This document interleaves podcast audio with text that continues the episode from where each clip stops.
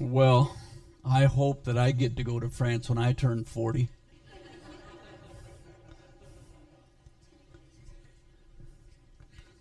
Too late?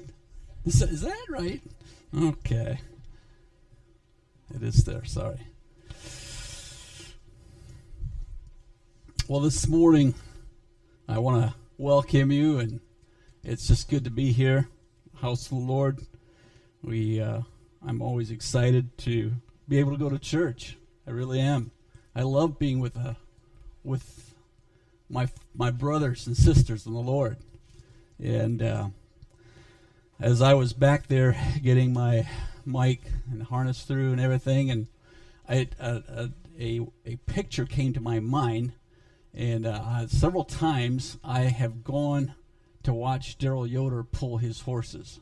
And I don't know if you've ever watched that or not, but I was amazed the first time I went. And uh, those horses, uh, you know, they can barely pull them back to get hooked up to the sled. And as soon as that clink hits, they're off and pulling. And uh, that's sort of what I feel like this morning. I put this on and I was ready to go.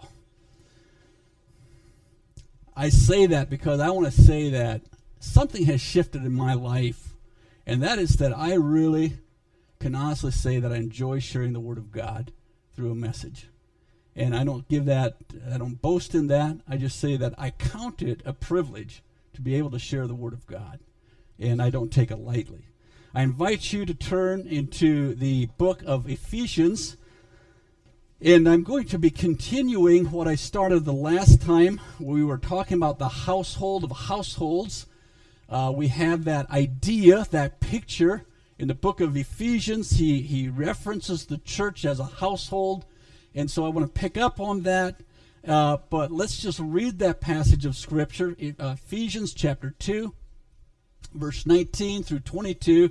And it reads like this Now, therefore, you are no longer strangers and foreigners, but fellow citizens with the saints and members of the household of God. Having been sorry, having been built on the foundation of the apostles and prophets, Jesus Christ being the chief cornerstone, in whom the whole building, being joined together, grows up into a holy temple in the Lord in whom you are also being built together for the dwelling place of God in the Spirit.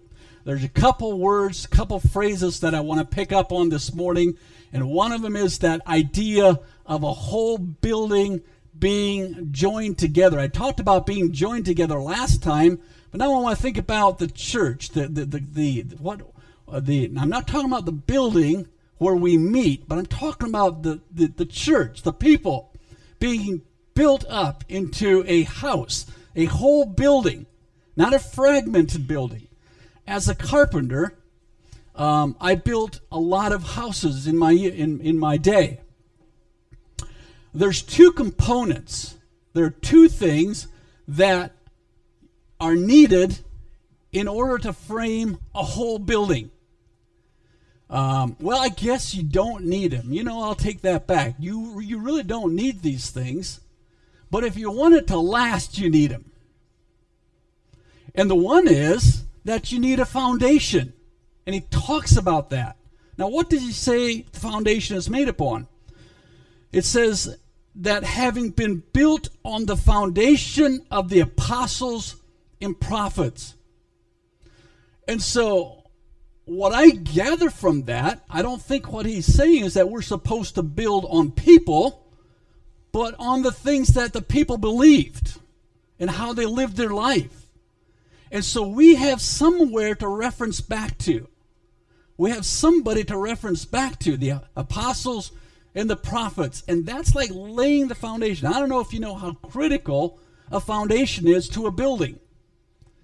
Um, when and Eli would know, and many other of you would know as well. But when you go in to set a foundation, you know, if that footer, if that foundation is a quarter of an inch off level, it affects the whole thing as you go up. Nothing gets square after that. It's just hard to have a square and a plumb building if the foundation is off level. And so it's critical, it's very important to have a good, solid foundation. The second thing that is very uh, much needed, uh, he talks about the cornerstone. Now, in our way of building today, we don't necessarily use the cornerstone per se, but when you lay up the walls, and particularly in the day when we used to use cement blocks to build the walls of a, of a basement, you would always start in the corner. And again, that corner was critical to get plumb and level both directions, going out one way and out the other way, because everything on that house is contingent on that cornerstone. And so, and then he's saying that Jesus Christ is that cornerstone. Not only do we have the prophets and the apostles, but then Jesus Christ is the one that gets us square and he gets the whole building going so that we can build a whole building. Many years ago, while we were up in Sioux Narrows, uh, I was asked to spearhead a project for a building, a, a building a home for one of our uh, missionary couples, and it was up in Kenora. And um, you know, around here, when we would build a home, we would dig a hole and then we would build we would dig the foundation just in the dirt.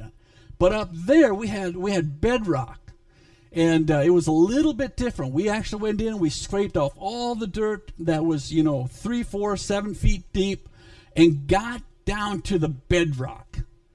And uh, we laid our foundation on that bedrock. And as i built that house i just marveled over and over again. I mean that foundation is so solid. It is it is uncom- it, it's it can't compare to anything else that around here you, you're still floating on dirt, but there you have bedrock and it's solid and it's hard. That's the idea that we have here is Jesus Christ being that that cornerstone that will not move.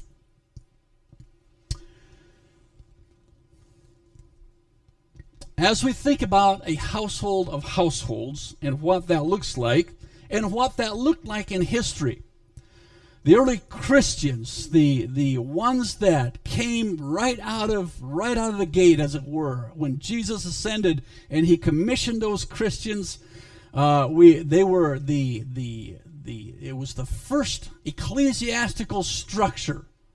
I want to reference it that way. It was the first ecclesiastical structure and and they they held to this idea, this this uh, this formation, this structure that God had established for the first 300 years, and um, they understood this biblical concept of household Christianity, and um, I would like to suggest that that the first of, the first of these of the three that we want to look at in history is uh, of the of the history church was the was the ones that that came right out of the gate as it were right there with Jesus Christ being commissioned by them and then the word spread from there. There was strength and unity in these new believers unparalleled to anything that I think I've ever witnessed today. Uh, the, if we read the book of Acts we can go to the book of Acts and and and we can see how their unity and their oneness of spirit uh, caused the power of the Holy Spirit to be unleashed in supernatural ways. And I know I've been tempted already, and you, and you may be tempted to think that that as we read the book of Acts, that those things that happened were just time and place. It was meant for them, and we can't expect to see the same things today. But knowing and experiencing the character of Christ, I I just can't believe that he would withhold something from us today that was available to them back there. The reason I think that we don't see, or I have not witnessed, the energy of the Holy Spirit being poured out as it was in the first century brothers. That's how they witnessed it. Is I think that we've been so tainted, so contaminated, and influenced by the kingdom of this world that we have lost the oomph of the Holy Spirit. Now, the Holy Spirit didn't lose its oomph, we did because of our own selfish living and our carelessness. And uh, so it's just an ex- exhortation for us to, to get back. Uh, but that's exactly what we looked at last time. We looked at what we call the, the Constantinian hybrid. And I know there's a lot of history going on here, but I, I'm doing it very intentionally because, because I would like to encourage us to go back to the idea of what the first century Christians experienced and how they saw the ecclesiastical structure as God saw it. The Constantinian hybrid, it was built on a foundation. What kind of a foundation was it built upon? Was it built upon the apostles and the prophets and Jesus Christ being the chief cornerstone? Well, I think we all realize that it probably had something other than that. Um, and um, we saw how that the that Constantine had a huge influence on the history of the church. Basically, we concluded that he was instrumental in merging the church and state into one entity. And sadly, from that point forward, we saw the apostolic age coming to a close and a new form of, quotes, Christianity uh, emerging that had little resemblance to the original intent that I believe Jesus Christ had intended for us. And for the next 1,200 years of history, we, we, there, we would, it records a very dismal picture of regression and darkness settling over the church as they slip further and further away from, the, from, from, from God's kingdom and picking up the values of the kingdom of this world. The story that's told is a, is a very pathetic excuse, I think, of the kingdom of God. And so, what evolved out of that Constantinian hybrid or Constantine's influence is that we, we saw the Roman papal structure system that is still in effect today. This was the second ecclesiastical structure that we looked at. Um, its structure was very much a top down organization. The further up the ladder you made it in the system, the more clout and prestige you had to your name. And ultimately, the Pope rather than Jesus Christ, became the predominant figure. And um, Jake gave us a very wise instruction in our class this morning, and I appreciated what he had to share. And, and I'm very conscious of this, especially as I'm teaching through this, because it's, it's not my intent to to tear down individuals or people groups. Um, but I am here to defend the gospel. Uh, one of the one of the things that Jake said is is something that has been attached, and it's true. I agree with him. Something that has been attached, a stigma. One of those warts and pimples in our culture, in the Anabaptist culture, is that we have been so ready to defend the truth that we are willing to, to err on the side of love. Okay?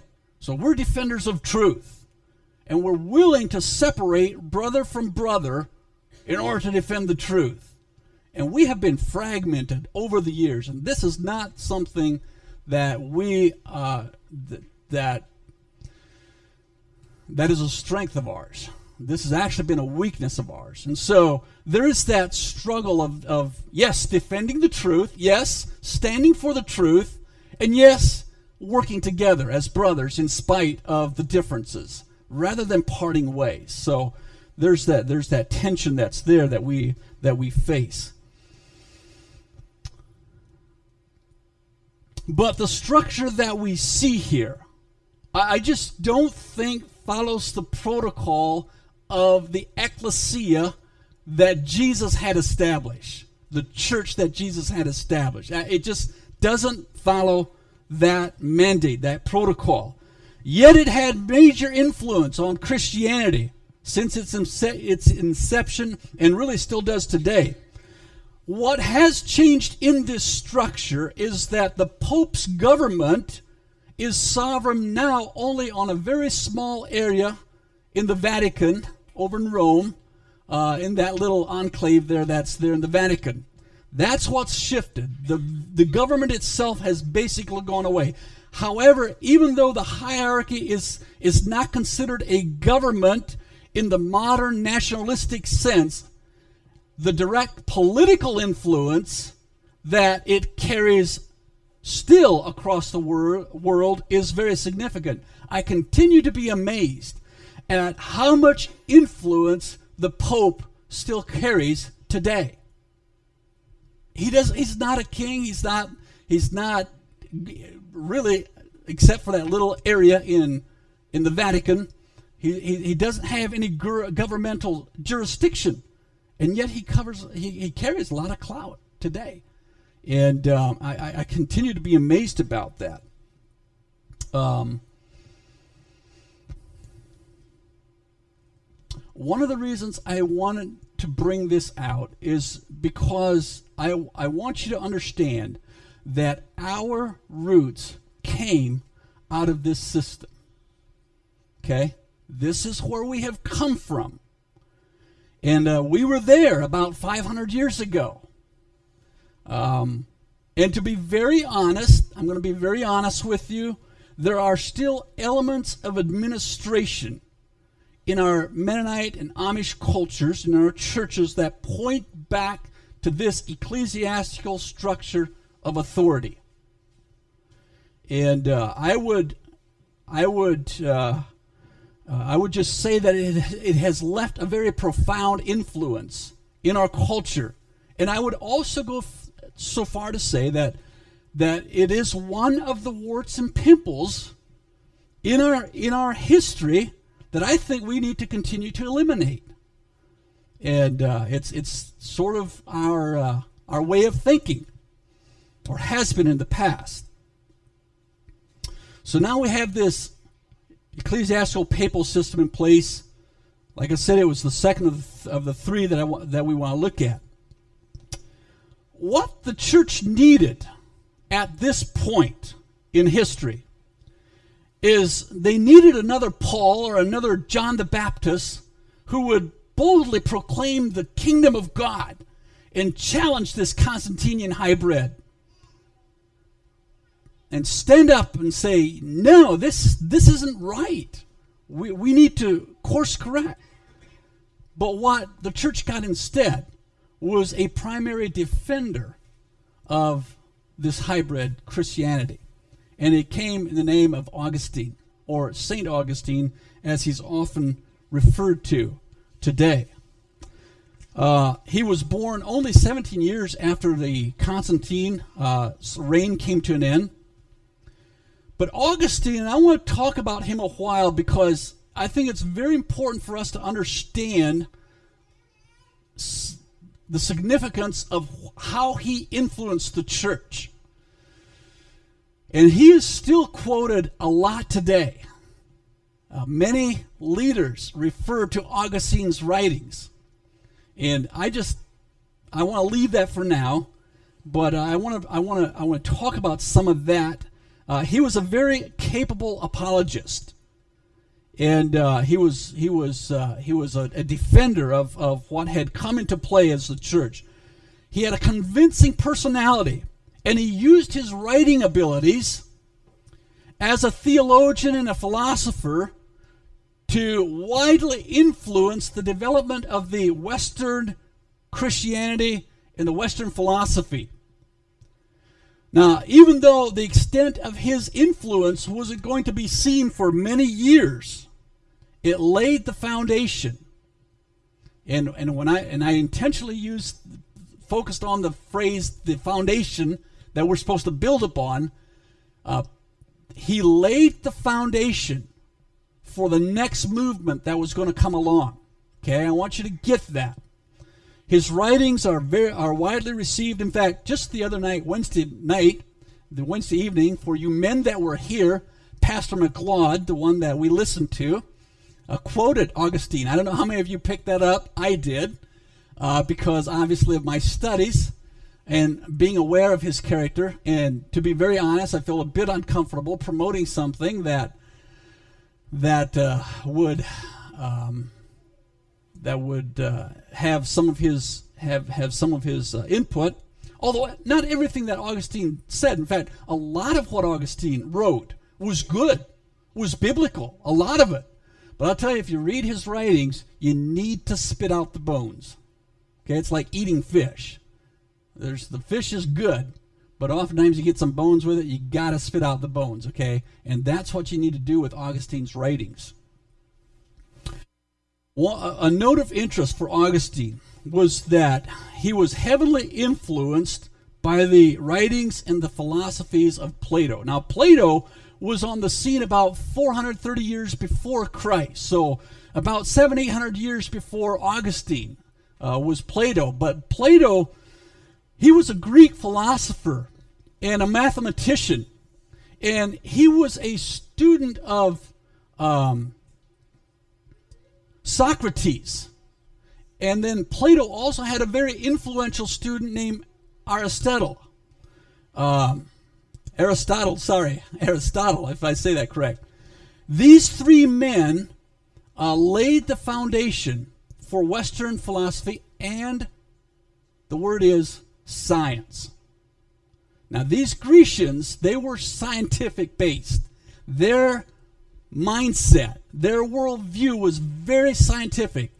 And I don't know if you're aware of this or not, but but the Western world, our reason and our logic is very scientific in nature.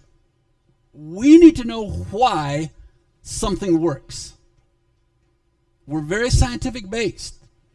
In other words, our mindset needs a reason for everything that is believed. Now that's okay as long as it as we do not bump into issues of faith. But Hebrews chapter 11 verse 3 says that without no not uh, verse 1 I think it says without faith it is impossible to please God. Without faith, not science, without faith. It's inspiring to know how many times that science and faith mesh together. It's very inspirational.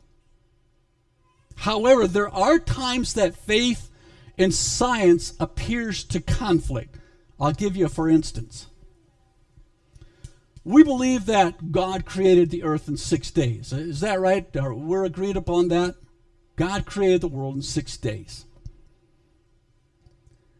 How then do we explain the distance of starlight? Now, we understand that light takes time to travel. So we measure distances with light years. So the distance from the sun to the earth is eight minutes, eight light year minutes, okay? The speed of light. It takes eight minutes for light to travel. So the, the light that we see from the sun was already eight minutes ago, in theory. Okay?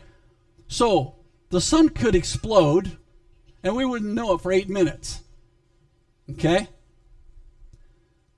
The next closest star, Alpha uh, Centaurus, is four and a half years, light years away.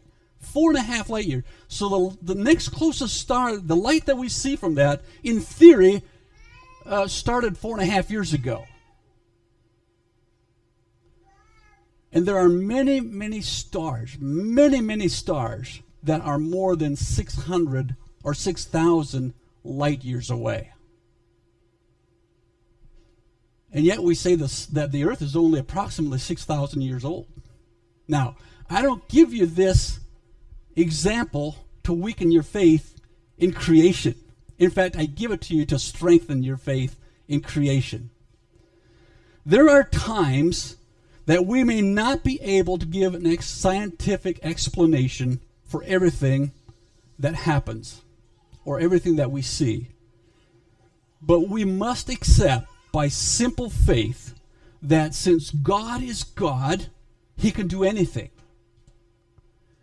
And he has the ability, I believe, to create starlight in transit. Uh, verse 3 in, in Hebrews chapter 11 By faith we understand that the worlds were framed by the word, the rhema of God, so that the things which are seen were not made of things that are visible. That, there's no science to that. It was spoken and it came into being. In other words, he had the ability to make things out of nothing and speak them into existence. If he was able to create a mature Adam, if he was able to create mature trees and mature other things, then I think he has the ability to uh, make light that is over 6,000 light years away from the earth to be seen immediately. I can't explain it scientifically. I believe it by faith. And that's where we need to make the difference. And here's here's where here's where Plato and Socrates and, and Aristotle probably would have stumbled because they were very scientific. They needed a, a, a, a conclusion for everything that happened. Well, Augustine was influenced by these men. Okay? From their writings, he developed his own approach to philosophy and theology. And, um, and he came to the conclusion, he came to the conclusion that the teachings of Jesus were no different from the Old Testament. In other words, we would say that he held to a flat theology. I don't know if you've ever heard that term or not, that he held to a flat theology. That it, it, and what that means is simply that you you take the Bible and you view both the Old and the New Testament uh, as as as equal. Now, this is true when it comes to inspiration. Both the Old and the New Testament are, are inspired by the Word of God. But it is different in terms of progressive revelation. The New Testament holds a higher revelation because it is progressive from the old. Because he held to a flat theology that the Old Testament and the New Testament are equal in terms of revelation, he believed that killing was just as lawful under the New Testament as what it was the Old. Listen to what he writes. Aristotle does, or uh, Augustine does. What is evil about war? Is it the death of someone who will soon die anyway, so others may live in peaceful subjection? This is merely out, um, this is mere cowardly dislike, not any religious feeling. The real evil of war are love of violence, revengeful cruelty, fierce and implacable enmity, wild resistance, and lust of power, and the like. And it is generally for the purpose of punishing these things when force is required to inflict the punishment that, in obedience to God or some lawful authority, good men undertake war. For they find themselves in such a position as regards to the conduct of human affairs that right conduct requires them to act or to make others act in a certain way. Hey, wait a minute. The first thing that comes to my mind is what about Jesus' words where he says, Love your enemies, resist not evil? Oh, he had a reply for that. Augustine had a reply for that. He said, It may be supposed that God could not authorize warfare because in later times it was said by the Lord Jesus, I say unto you, he quotes Jesus, that you resist not evil, but if anyone strikes you on the right cheek, turn to him the left also. However, his conclusion to that to Jesus' words was, however, the answer is that what is required here is not bodily action, but an inward disposition. In other words, what he was saying is it's okay to kill somebody as long as you love the person. Um, I stumble. I don't know about you. um, according to Augustine, Christians can perform some brutal actions, the same brutal actions as the world or those of the Old Testament Israelites. We just have to make sure that our inward feelings, our inward disposition is nothing but love, peace, and kindness to our fellow man. Now, this these are writings from this is the philosophy from from a person that is revered uh, even today by a lot of church leaders.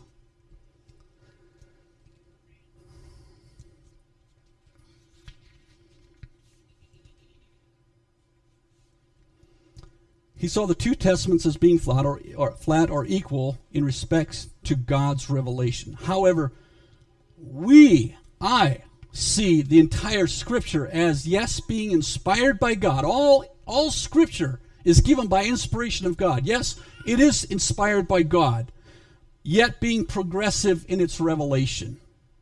And so when when Jesus said, "You have heard that it was said by them of old times," da da da da da, I say unto you, that's the progressive revelation that we need to take, give give ear to today. So I see this as being a major flaw in in Augustine's teaching. Augustine was also a bishop of a church in later later in life, and he had his own notions about how a bishop should shepherd those under his care. Listen to what he writes. Is it not part of the care of the shepherd when any sheep have left the flock, even though not violently forced away, but led astray by tender words and coaxing banishment, to bring them back to the fold of his master when he has found them? Now, that's correct, is it not? Um, if someone has been led away by enticing words and making wrong choices in life, it is the care of the pastor and, and laity as, as well to go and bring the person back and try to bring him back into the fold. But look at the next part that he writes. And he may do this by the fear of the whip or even the pain of the whip if they show symptoms of resistance.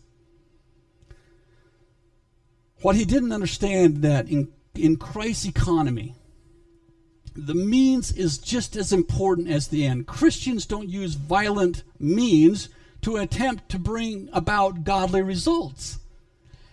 How we do something is just as important as what we do. I was in conversation with a, a man just this past week that continues to bump into relational conflicts. And and I think as I sort of stand off the side and observe him, part of the reason is the way he presents something with his voice. And I just instructed him. I said, you know, tone matters. Tone matters when we're talking to another individual. You, know, you may have the best heart and the best intentions, but the way we say something uh, can make a difference on what the response is going to be like. Another area that I think Augustine was very weak in is his understanding on on war. Um, now, Augustine is typically credited as the originator of the just war doctrine, but that's actually inaccurate. Uh, it was actually the pagan Greeks who first developed this idea. Augustine merely borrowed and promoted this concept uh, through numerous of his writings. Thomas Aquinas and other medieval theologians, based upon what Augustine wrote, came up with a list of, of uh, qualifications or conditions that would make a justifiable war. And I just thought it might be good for you to understand what some of these conditions were. Here's what they wrote. And these are the ones that they went by, by the way. And let me also just say that there are still many, many believers today who hold to this list of qualifications. A Christian can kill another man if the Christian loves the man he is killing. And these are the ones he wrote out. They wrote out. The Christian kills only in a war that was the last resort after all other possible solutions has been tried and failed. The Christian kills only in a war fought to redress rights actually violated or to define, defend against unjust demands backed by force. The Christian kills in a war that is waged under the authority of a ruler. The Christian kills only in a war that his side has reasonable chance of winning. The Christian tries to distinguish between soldiers and civilians, and he never kills civilians on purpose. The Christian kills only in a war which the killing is proportionate to the end sought. The Christian kills only in a war which the good that is sought by the violence outweigh. I really need my glasses. The Christian kills only in a war in which the killing is propor- no the next one the kid uh, the Christian kills only in a war in which the good that is sought by his violence outweighs the evil that the violence brings. And lastly, the Christian kills only in a war in which the winning side never requires the utter humiliation of the loser. And this is what they this is what they this is what they came up with as a criteria of justifying a war. Um,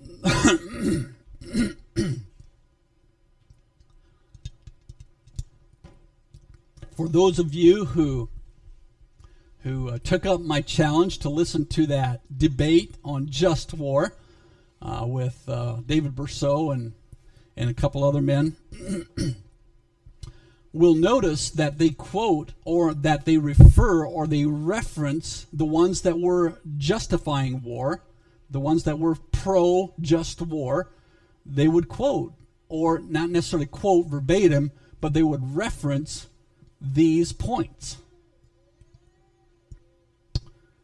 Um, to me, I, I just think it's preposterous if we are truly born again to adhere to this kind of reasoning. Uh, the sad fact is that the sad fact is that there are many evangelicals today who do believe this. Uh, that's very much part of our history here in the United States. For God and country. Very much that way. And um, the more I study this, the more deeply I have become rooted in the whole uh, doctrine of of non-resistance. I, I just really believe it is scriptural, and it is what Jesus taught. I just think there's a direct violation of Jesus' teachings. Recently, I was in a conversation with a young lady, and a Christian young lady, a great girl, and um, she lamented the fact that Mennonites have two pet doctrines: non-resistance and non-conformity. And I can I can appreciate her lament. I, I'm sure that that has probably been um, that has probably been um, overcooked. I'll use that word. And we know what happens to vegetables when they overcook. But the more I study church history, the more I realize, and the more I study the Word of God, the more I realize why non resistance is so huge to the New Testament believer because the premise, the premise of the subject affects every area of our life. Divorce and remarriage comes into play. Taking a brother to, or anyone to law in a lawsuit comes to play. Our personal rights, humility and submission come into play. Our relationships, etc., etc. There's so many areas this affects. It's really the pivotal point upon which side of the coin we come down as to how we're going to respond in, in many situations. So I'm beginning to see the scope of this doctrine, maybe more than ever before.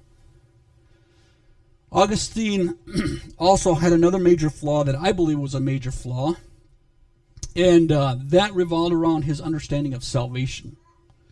He declared that humans have no power whatsoever to obey Christ and that we don't have sufficient free will to choose to obey Christ.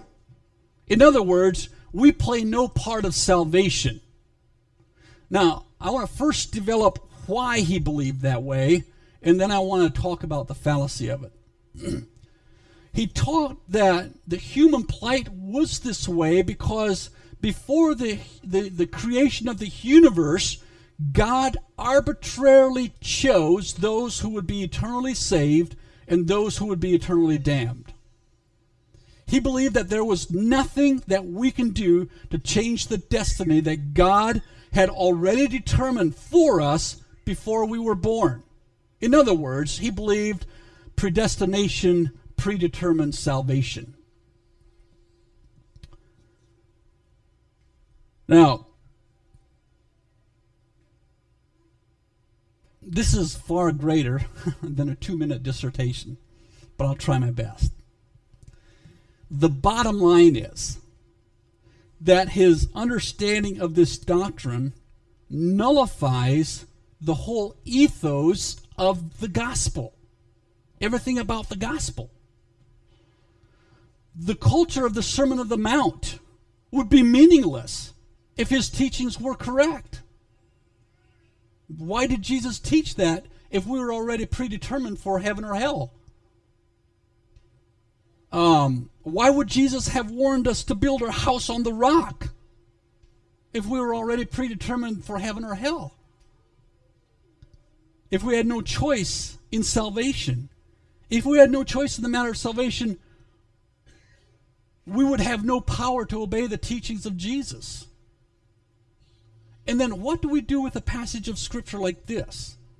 Luke chapter 14, verse 26 through um, 33. If anyone, Jesus speaking, if anyone comes to me and does not hate his father, mother, wife, or children, brother and sister, yes, even his own life, he cannot, emphasis, he cannot be my disciple. So, okay, that already states that there's a choice. um, whoever does not bear his cross and come after me cannot be my disciple. So if I bear my cross and if I come after him, I can be a disciple of God. So I have a choice in the matter. For which of you intending to build, let's just jump on down. Or what king going to make war against another king does not sit down first and consider what he is able to do with 10,000, or whether he is able with 10,000 to meet him who comes against him with 20,000? Or else, while the other is still a great way off, he sends a delegation and asks conditions of peace. So likewise, whoever of you that does not forsake all that he has cannot be my disciple. There's just too many conflicting passages of Scripture to believe that we are predetermined for heaven or hell. The truth of the matter is, Augustine didn't believe his own doctrine. Or else, why would he have written that it is the responsibility of the shepherd to bring back the sheep that had left the fold? Doesn't matter. He's predetermined. So even he didn't believe his own doctrine.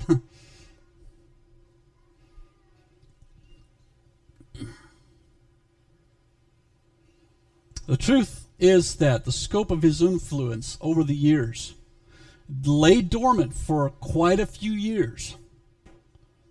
Yet it set the stage for some young, ambitious reformers who had come to the end of the rope with the well established papal system. On October 31st, 1517, Martin Luther, according to some sources, posted the, the famous 95 Theses on the door of the All Saints Church in Wittenberg, Germany, protesting the sale of indulgence. And I wish I'd have the time to talk about the sale of indulgence. In a nutshell, what was happening was you remember that you remember the picture that I showed last time of the St. Peter's uh, Basilica back in Rome, the church that is built back there? They needed to remodel this building. And they were it was the time that they were hiring uh, Michelangelo to do the paintings, which are still there today. And uh, they needed money. That's the long and the short of it. They needed money. So they, they went across Europe and stripped the poor people of the little bit that they had and promised them the forgiveness of sins and purgatory, which was which was the, the there's two stages of of uh, of the of the, the, the death the, the death of the saints, and one was that you will enter into a time of punishment. Even though you've had your sins forgiven, you will enter a time of punishments for the sins that you've committed. Okay. But you could buy your way out of that. And this was part of the sale of indulgence. Okay, so they just pilferated the, the, the, the, the poor people. And Martin Luther stood up and said, you know what? This is wrong. And he, and he listed 95 points of what the church was doing wrong. I, I, question, I guess I really don't think that at that time Martin Luther did that to, to try to spur a reformation. I think he was just doing what he thought was right. It had to be confronted. But out of his out of his actions, a reformation erupted. Uh, his bold actions ignited the flame of resentment that had held the church under the control for so many years and uh, it, it became the it, it, it, was a an inevitable re- reformation uh, was was was perpetuated, and it became the springboard, I would say, for the third ecclesiastical structure that we would see emerging. And uh, the early church was the first one we looked at, Catholicism, and now this last one, or this one here, was Protestants, the Protestant movement.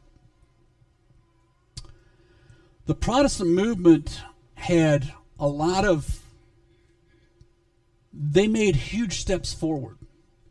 It was a, Martin Luther came to understand Scripture, that it was a faith only way of salvation.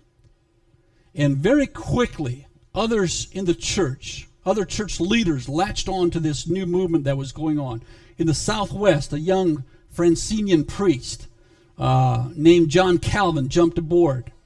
And it's very, it is very apparent that Calvin, in fact, his history would, would definitely state this, that Calvin was very influenced by Augustine's teachings. Okay? Uh, this led to his promotion of predestination the absolute sovereignty of God's salvation uh, listen to what John wrote. He said, in his own words, John Calvin said, All are not created on equal terms, but some are preordained.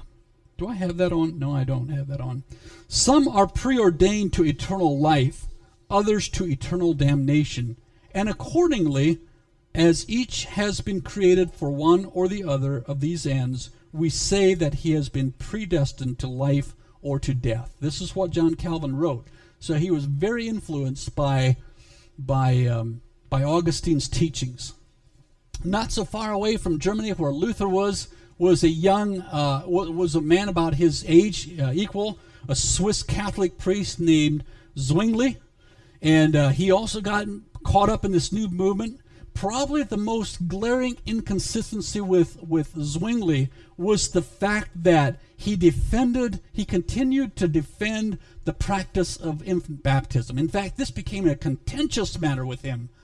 And, um, when, and when others came to understand that the Bible is not talking about infant baptism, but rather believers' baptism, uh, this became a, a horrific uh, contention between the people.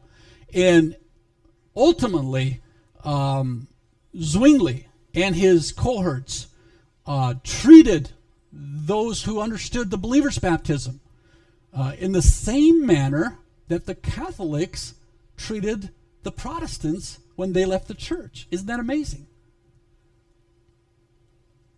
Um,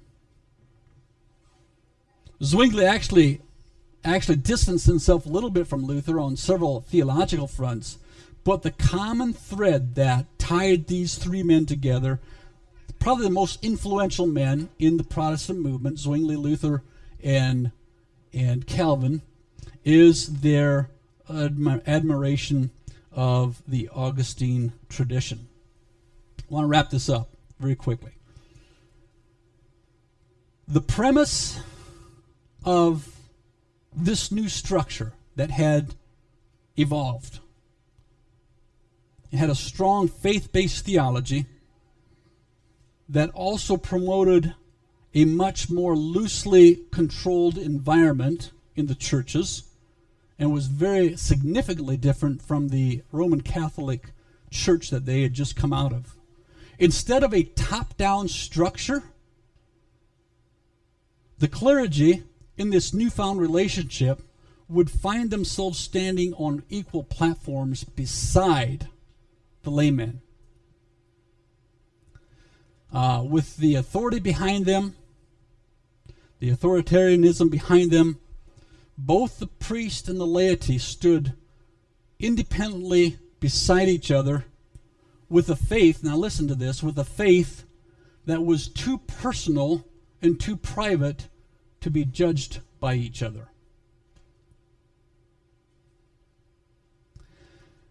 Now, the leaders of the Reformation probably never saw or anticipated the logical conclusion that their thinking would produce.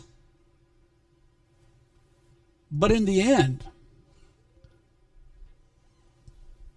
um, the Reformed theology produced a church leadership devoid of any meaningful input or authority.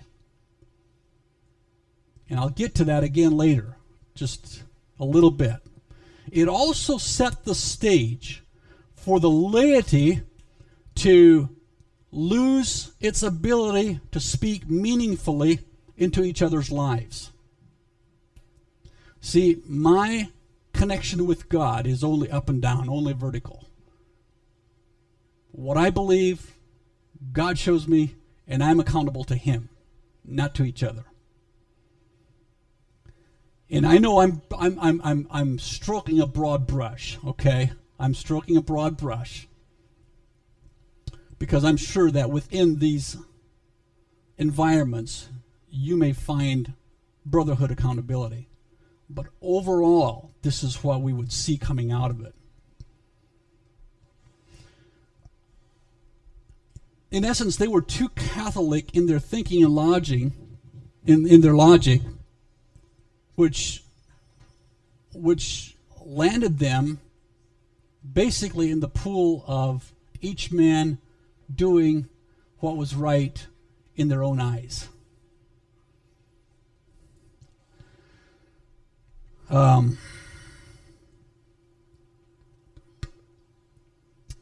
Luther's hope. I believe Luther was onto something. I really believe he was onto something when he taught the faith that he did. Um, next time, we're actually going to see, I think, where he may have flawed in his faith only presentation. When, when he launched his the, the new faith only ship, he was hoping that it would bring individuals to a personal inner reform. I really believe that. But in the end of his life, his disappointment is captured when he said that the lawlessness of those under grace was worse than those under the papacy. So, what went wrong? All of a sudden, they had this freedom. And what evolved out of that was worse than what he saw under the Catholic structure. Someone noted that Luther tore down the old house, but he built no new one in its place. I think what was really needed, rather than a reformation, and by the way, I don't think they started out saying, we're going to have a reformation. But what they really needed instead of a reformation was a revolution. And uh, they tried to take what was there and just reform it into something else. They needed a revolutionary touch of Jesus in a, in a, in a very distinct way. I want to conclude with just a word of exhortation to us. And the word of exhortation I want to leave with you is that that I would propose that every action calls for a response. Okay? So whenever there's an action, it always calls for a, response. Either we validate it, we don't validate it, we're indifferent to it. It calls for some kind of response. But when our response becomes reactionary, regardless of the situation, we stand in grave danger of misjudgment. Um, I do not disagree that Catholicism needed a response. It did. But it would appear as if their response became reactionary, and I think we still see some of the effects of that today. So, what I want to do next time is just go back to the Word of God, to the first century Christians, and say, what does it look like to be a household of households? Let's pray. And then, Henry, I'll just let you close as you want. Father, thank you so much for your kindness and your goodness. Thank you for your love and mercy. Thank you for history and the things that we can learn from history. And we know that this is this is uh, this is not your word, but you do write your story. And part of what we heard today and what we studied today was and is part of our story as we go forward from here, Father, it is our utmost desire to, to live the way that you have called us to live from your word.